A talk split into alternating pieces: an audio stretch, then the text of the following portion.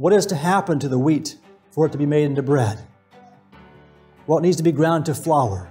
This is the same process we go through as we deny ourselves and take up our cross daily. We lose our personal identity and become part of the whole.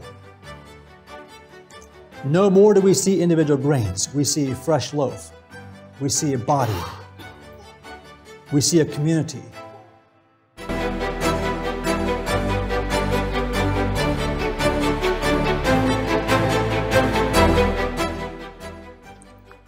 Good to be with you this morning. Greetings in Christ's name. Um, as was mentioned, I know some of you here, and it's a pleasure to be here with you this morning. Um, uh, also, the topic today is resurrection, and I want to talk a bit about that, some aspects about the resurrection. This is Sunday morning, and I often think about that on Sunday morning. Uh, a verse starting out here, Psalm 119, 130, is the entrance of thy words giveth light. It gives understanding unto the simple. And that is what I need this morning. As I think about the Word of God and sharing, I need His Word. I need His presence. My name is Harold Schroyer. My wife's name is Larissa. In Russian, you say Larissa. But since people often say with a D sound, it doesn't sound right, she says just say Larissa. Sounds better. We have seven precious children. I can imagine that Sunday morning, nearly 2,000 years ago, the disciples woke up and were hit between the eyes with the reality that Jesus was gone forever, gone, buried. My imagination's here. All the scenes came flashing back to take away their breath, like a tsunami, destroying all their dreams of a powerful and everlasting kingdom. I can imagine they didn't have much of an appetite that morning, but likely drank a little water, maybe some wine. Sitting around with broken hearts and tears in their eyes, gloomy. It was the third day. They just couldn't get over it. John was hit the hardest. As he sits, he stares out over the rooftops of Jerusalem, seeing only the blood caked and writhing man he had adored, nailed to a cross. In reliving the cries of the bloodthirsty crowd, he shuddered. It just couldn't be true. I mean, he'd walked on water. He recalled how Jesus had healed the blind man and cast out the demon they had tried to cast out, but had failed. It seemed nothing was impossible to him. As John recalled the Passover supper where Jesus broke bread and passed the cup, he broke down and cried. He could still feel the warmth of his best friend as he laid against him at the table. His sobs raked his body, and hot tears spilled down his cheeks and through his fingers. He knew he should get a hold of himself, but he didn't really care. A breeze touched his face, but he didn't even notice. Something was wrong. Just then he heard running on the stairs beneath him. He didn't even want to turn to see who it was. John! He heard the shouts of women. Peter! John could see Peter leaning against the balcony, just staring into the clouds. A few of the disciples lounged and talked in low tones. John, Peter, brothers! John could see it was Mary Magdalene and more women behind her. The words spilled out so fast he could hardly understand. The tomb, empty, angels. The disciples stared at the women. The tomb is empty. Peter finally found his tongue. The empty? What do you mean? John asked as he headed for the stairs. As John ran through the city toward the spot of the tomb, he could hear puffing behind him. Peter was close behind. Racing up to the tomb, John could see that the stone had indeed been rolled away. As Mary had said, he hesitated. Could he go in? He couldn't bear the thought of seeing him dead. He had been the best friend he'd ever had. There could never be anyone else. Never. Just him. Jesus. Peter thundered past him and down into the opening into the rock. Getting up nerve, John also stepped carefully down the steps and into the tomb. He stopped. Where a body had lain, there was only linen clothes and a cloth napkin that had been around his head. But where was Jesus? What did Mary say? John looked at Peter finally. She said, the angel said Jesus would meet us in Galilee. So what are we waiting for? John climbed the stone stairs and ducked out into the, into the sunlight. I'm going to Galilee. You can't go alone. Peter caught up with John. Let's go back to Jerusalem and tell others what we saw. Then we'll go together. I think Jesus would want us to stick together. Apostle Paul writes this to the Philippians, this, this desire of his, that I may know him, speaking of Jesus, in the power of his resurrection and the fellowship of his sufferings, being made conformable unto his death. I have a couple points this morning to the message. Number one, a physical death that results in a physical resurrection. Number two, a figurative death that results in a figurative resurrection. And a practical death that results in a practical resurrection. And then the way to resurrection power. Recently, an aged saint passed into eternity from our local church in Belleville, Pennsylvania, where I've been a member the last 18 years. And when our family walked past the casket, Sister Anna didn't move. We stood near her. I talked to my wife and children about her, but she didn't seem to hear. She didn't even blush or get upset with what we were saying. She didn't even blink at all. She was dead. And then her body was planted into the ground, six feet under. But you know what the scripture says? Apostle Paul writes to the Corinthians in 1 Corinthians 15, he says, In that which thou sowest, thou sowest not that body that shall be, but bare grain. It may chance of wheat or of some other grain, but God giveth it a body as it hath pleased him, and to every seed his own body. So also is the resurrection of the dead. It is sown in corruption, it is raised in incorruption.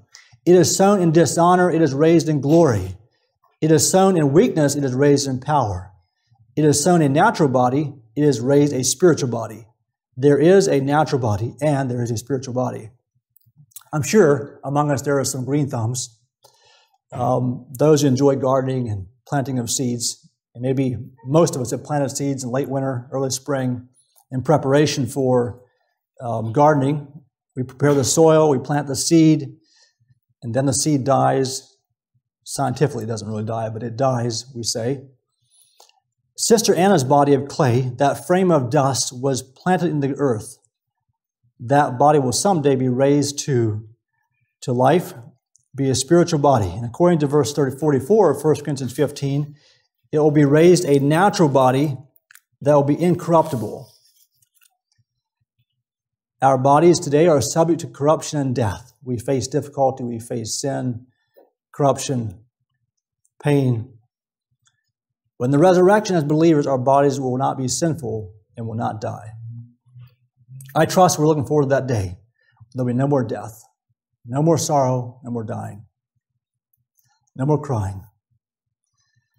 Turn with me to Romans chapter 6, if you will. We'll read a few verses in Romans chapter 6. If your Bible's with you, I'd like to read the first few verses there in that chapter. Verses 1 through 5. What shall we say then? Shall we continue in sin that grace may abound? God forbid. How shall we that are dead to sin live any longer therein? Know ye not that so many as of, of us as were baptized into Jesus Christ were baptized into his death? Therefore we are buried with him by baptism into it, death that like as Christ was raised up from the dead by the glory of the Father, even so we also should walk in newness of life. For we have been planted together in the likeness of his death, we shall be also in the likeness of his resurrection. Now, here we have another kind of death and resurrection. It's not a physical death, although it's likened to it. Here is speaking of being buried into baptism. A person has believed in Jesus he believes that Jesus indeed is the Lamb of God, which takes away the sin of the world. He has made a full surrender and then desires water baptism. So when this repentant sinner is buried into the water, baptized, fully whelmed, this is figurative of Christ's death and burial in that tomb, right? When we come up out of the water after baptism, this is figurative of Christ's resurrection from the dead that unforgettable Sunday morning 2,000 years ago. Baptism is saying that we are now dead to sin to the world and Satan. We're dead to our old fleshly carnal desires. We are now alive unto righteousness. We are alive unto kingdom values. We are alive unto God. I still remember when I was but a youth, a young boy, our Bishop Alan A. Miller would illustrate this point by saying this. He'd say, You offer a dead dog a piece of meat. Do you think he'll respond? No. A dead dog would not even raise its head to look at the offered meat, right? This also is how we should respond when we are tempted with sin. There, there is a side to the figurative death, this death of dying with Christ is practical. It's a practical side.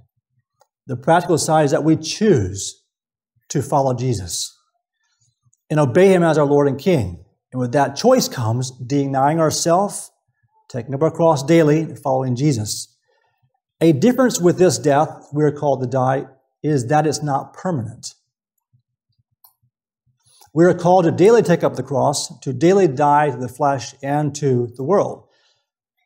Somehow I need to be reminded that just because I sur- surrendered my life to Jesus and was baptized in the autumn of 1991 does not mean that 30 years later, in 2021, I am still going to be dead to sin and to the world.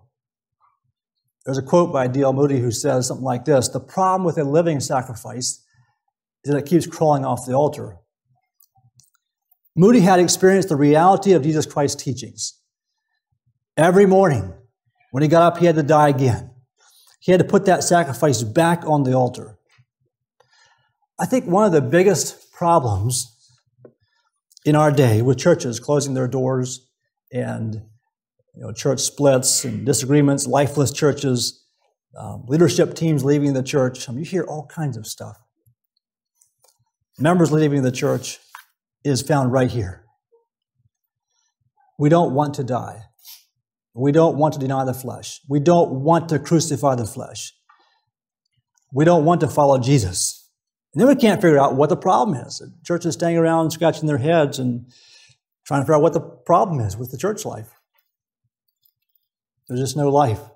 I realize that most churches may have a specific issue, but in general, this is the problem. The Spirit of God will not force you to do His will. We want to be alive. My rights are important to me. We want to be comfortable. I don't want pain. We want to plan our own life. I don't want to follow anyone else. This is so unlike the heart of Christ or the early church. See if you recognize these statements Father, forgive them, for they know not what they do. Lord, lay not this sin to their charge. I did not count my life dear to myself. And the multitude of them that believed were of one heart and of one soul. Neither said any of them that aught of the things which he possessed was his own, but they had all things common. That sounds like Christ. Now, we've spoken of death, I would like to speak now of the power of the resurrection, the way to resurrection power. What are the practical aspects of the resurrection? We have the empty tomb, we have new life, we have the coming of the Holy Spirit, and we have thousands that are filled with Christ's presence. We spoke of the grain of wheat falling to the ground and dying. What are the normal, natural consequences of that dying? Well, the seed moistens, as you know, and softens, and a tiny sprout of life emerges from that seed. In due season, there's a harvest. From one grain of wheat comes many grains of wheat, much fruit. Perhaps some of us have eaten a fresh loaf of bread. Maybe even now you're thinking about that. You know, that is much tastier than scooping up a pile of wheat and chewing on it, right? How do you get bread and butter, jam on kernels of wheat after all? Uh, what is to happen to the wheat for it to be made into bread? Well, it needs to be ground to flour. This is the same process we go through as we deny ourselves and take up our cross daily. We lose our personal identity and become part of the whole. No more do we see individual grains. We see a fresh loaf. We see a body. We see a community.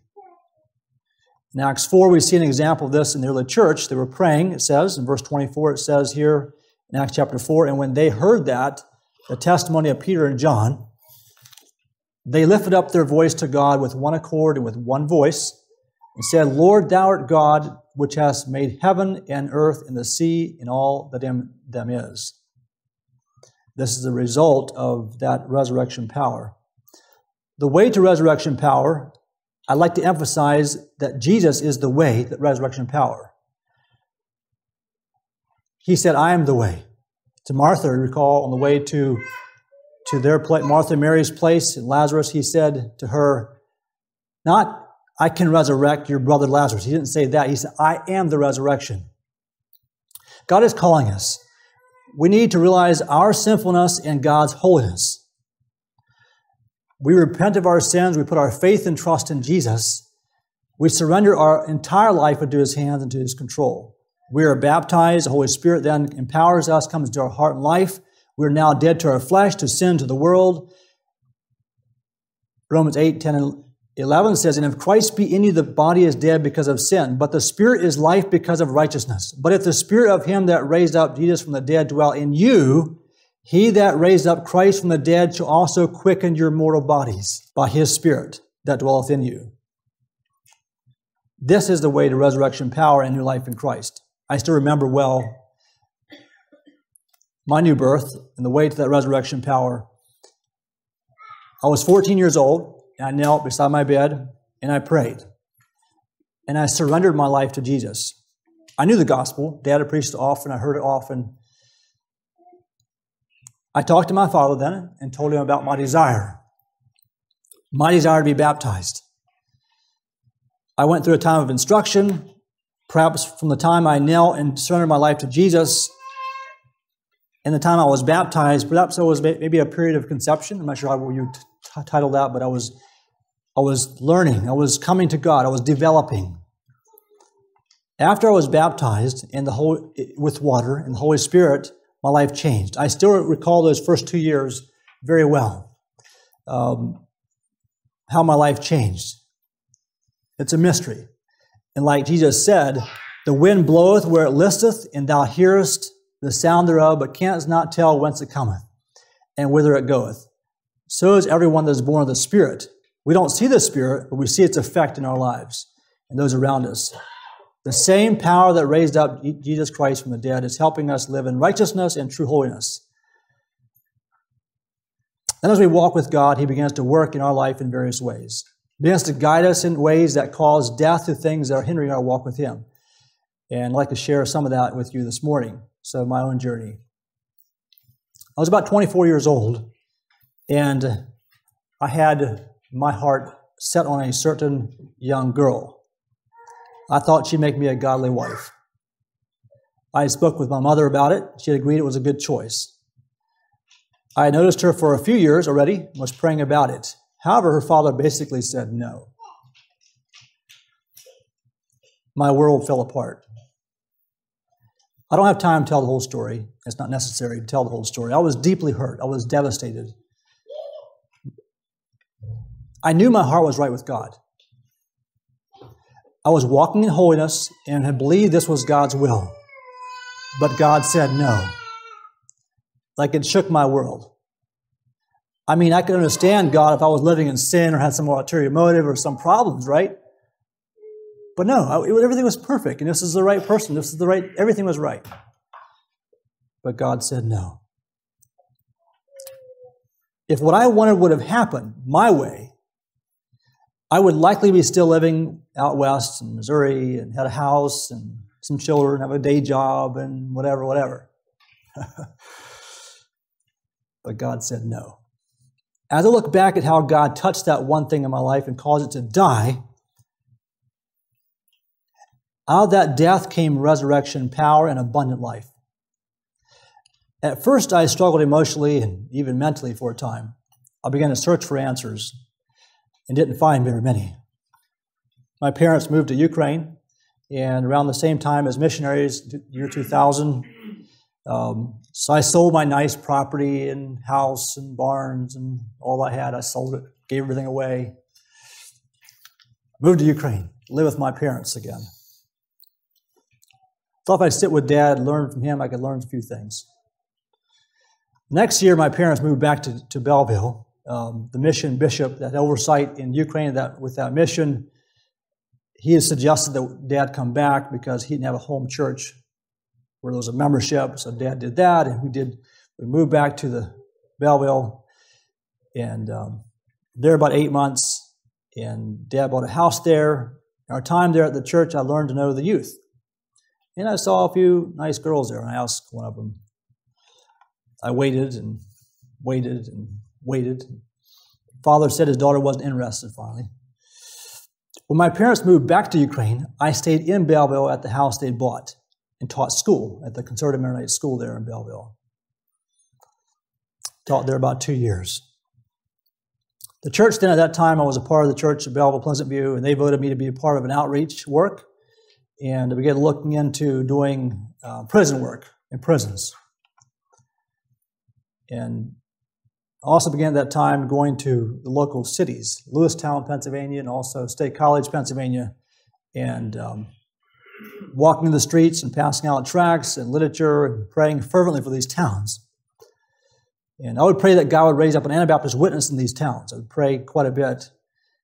And soon after this, it was interesting that a family moved to Lewistown, Pennsylvania, right downtown, and they've been there ever since. Um, it's amazing what God can do. I'd also walk the streets of State College and pass out tracts and pray for the town, hold up gospel signs. And God, I pray, raise up an Anabaptist church in this city. I was inspired to make a couple of gospel signs and stand there in that one corner and pray. Many a week I stood there, just me and God, broken, praying. Talking to international students and anyone who would listen and sharing the love of Christ and praying for that town.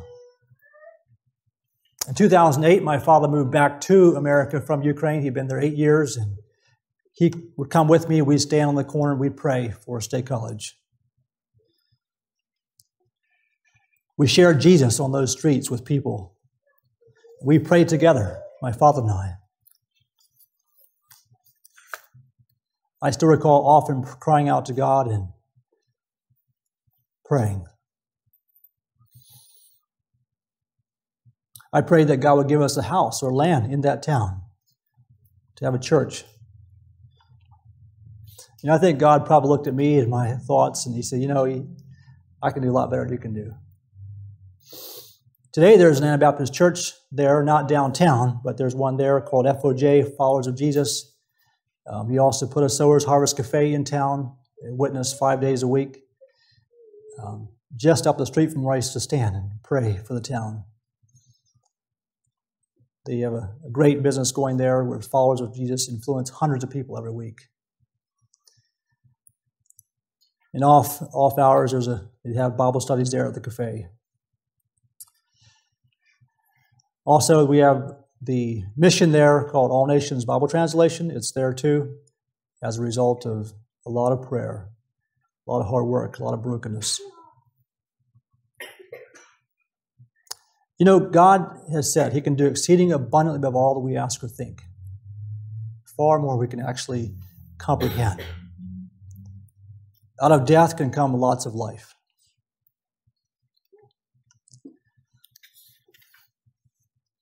After the death of my dream, I began to pray more.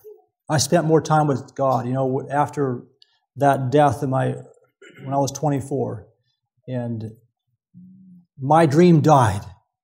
I began to pray more. To spend more time with God. I recall um, making a prayer list for my new girlfriend or new wife I would get, and um, I recall writing down all the things I wanted to see in a, in a wife. I thought she should be, and uh, stuck on my mirror, prayed about it. It wasn't until years later, after I was married to my wife now, Larissa, um, that I thought about that list. I thought, you know what? Everything's on there. Every point's on that list, plus a few extra. I got more than I asked for in a good way. I think back to how God destroyed that dream of mine. Out of that death came resurrection power and abundant life.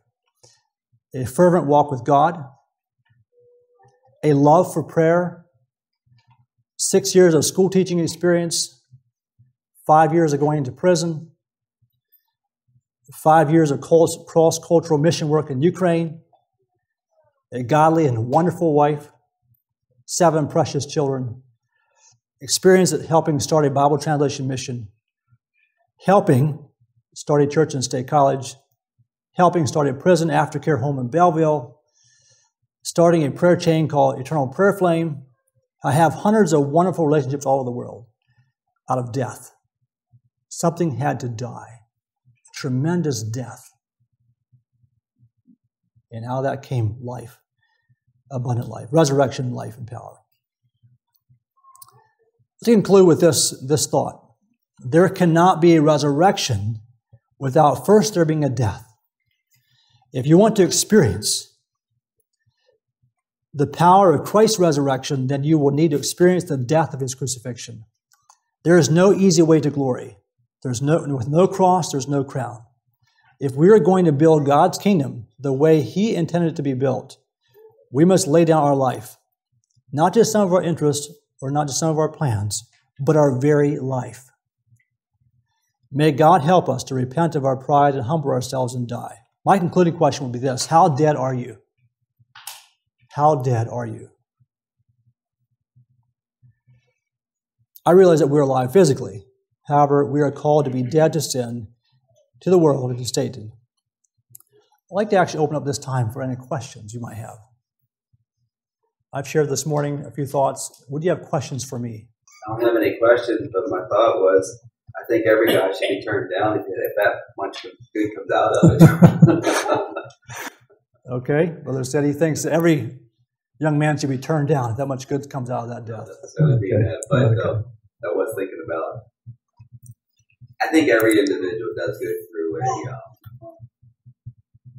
a time to learn to give up of yourself, something you really, really want, whether it's a girlfriend, wife, there's other things that people go through, um, and learning to learning to know what that means.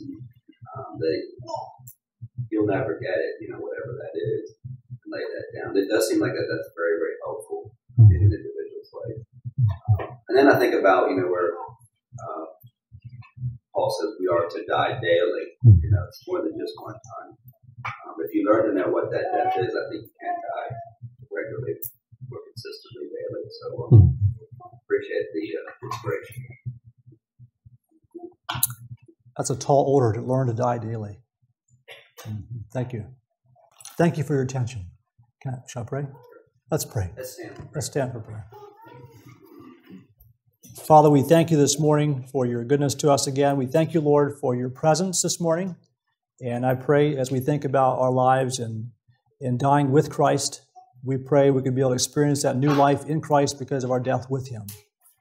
We pray, God, we have tried to tried to stay alive and tried to, to, to, to fudge and go around the, the death we needed to, to die. We pray you'd forgive us, help us to understand the importance of death and I pray, Father, just now for this group. We thank you for them. We thank you for the brotherhood. We pray your blessing upon this, this congregation. And Father, I pray for our home as well. We could be faithful in lifting up the word of life and being a witness for you wherever we might be. We pray your blessing upon this day. We pray for your spirit to guide us. We ask for your good hand to be with us today and the days following. In Jesus' name I pray. Amen.